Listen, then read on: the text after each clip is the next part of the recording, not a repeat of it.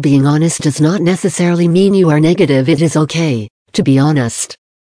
It is okay to be honest, but it is not okay to be honest and unwilling to look for a way to move forward. While it is true that the more positive we are, the more our life will reflect positivity, the more dishonest we are with ourselves or others when things are not okay, the more disservice we will end up doing long term. We don't drown because we fall into the water.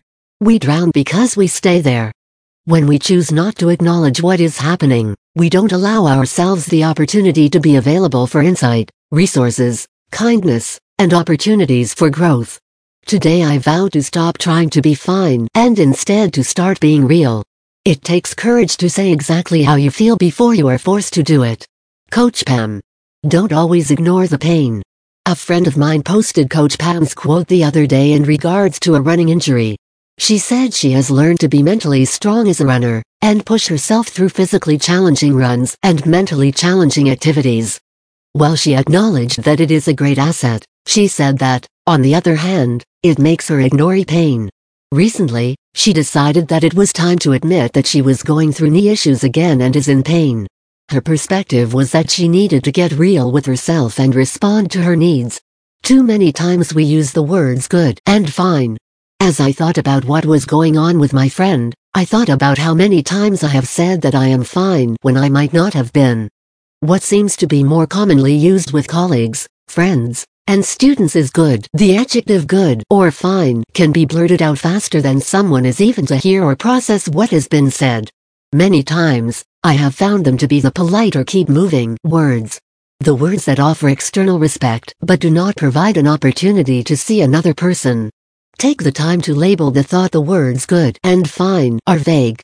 Rather than using fine or good to describe everything from disappointment, frustration, peace, and relaxation, there are better ways of labeling feelings. Of course, with honesty, and having the courage to name what we are experiencing authentically, there might be a conversation where we are left unprepared. Better than I deserve. I love how financial enthusiast and radio show host Dave Ramsey answers the how are you? question.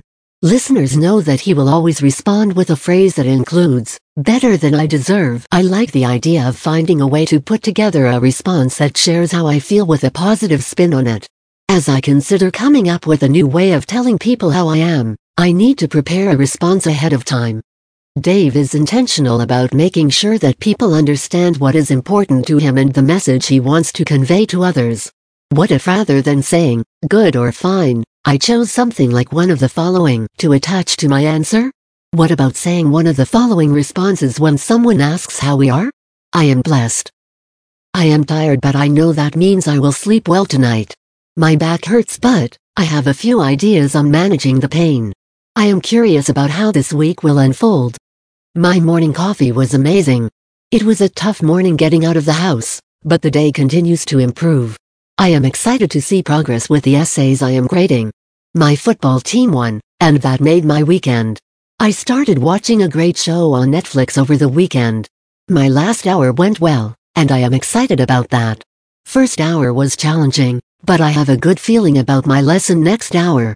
I am not sure what February will bring, but I am excited to see snow. I am overwhelmed but I believe it will get better. I love what I am teaching today. My classroom car was so warm today that it made me so happy. I laughed a lot during the second hour today. Ask questions that dig deeper. One of the best gifts we can give ourselves and others is dig a little deeper and ask questions that require answers beyond the typical fine or good. As a society, we have conditioned each other to ask and answer questions in the quickest way possible. As we pass a colleague in the hallway, it is sometimes tough to break into a conversation that offers a longer response. Instead of saying, How are you? Often to be followed up by the response good. What if we offer a positive phrase and or ask a question that requires a different response? While it is true that time is a big reason we ask questions that only offer quick responses, there are moments that allow for getting to know people better.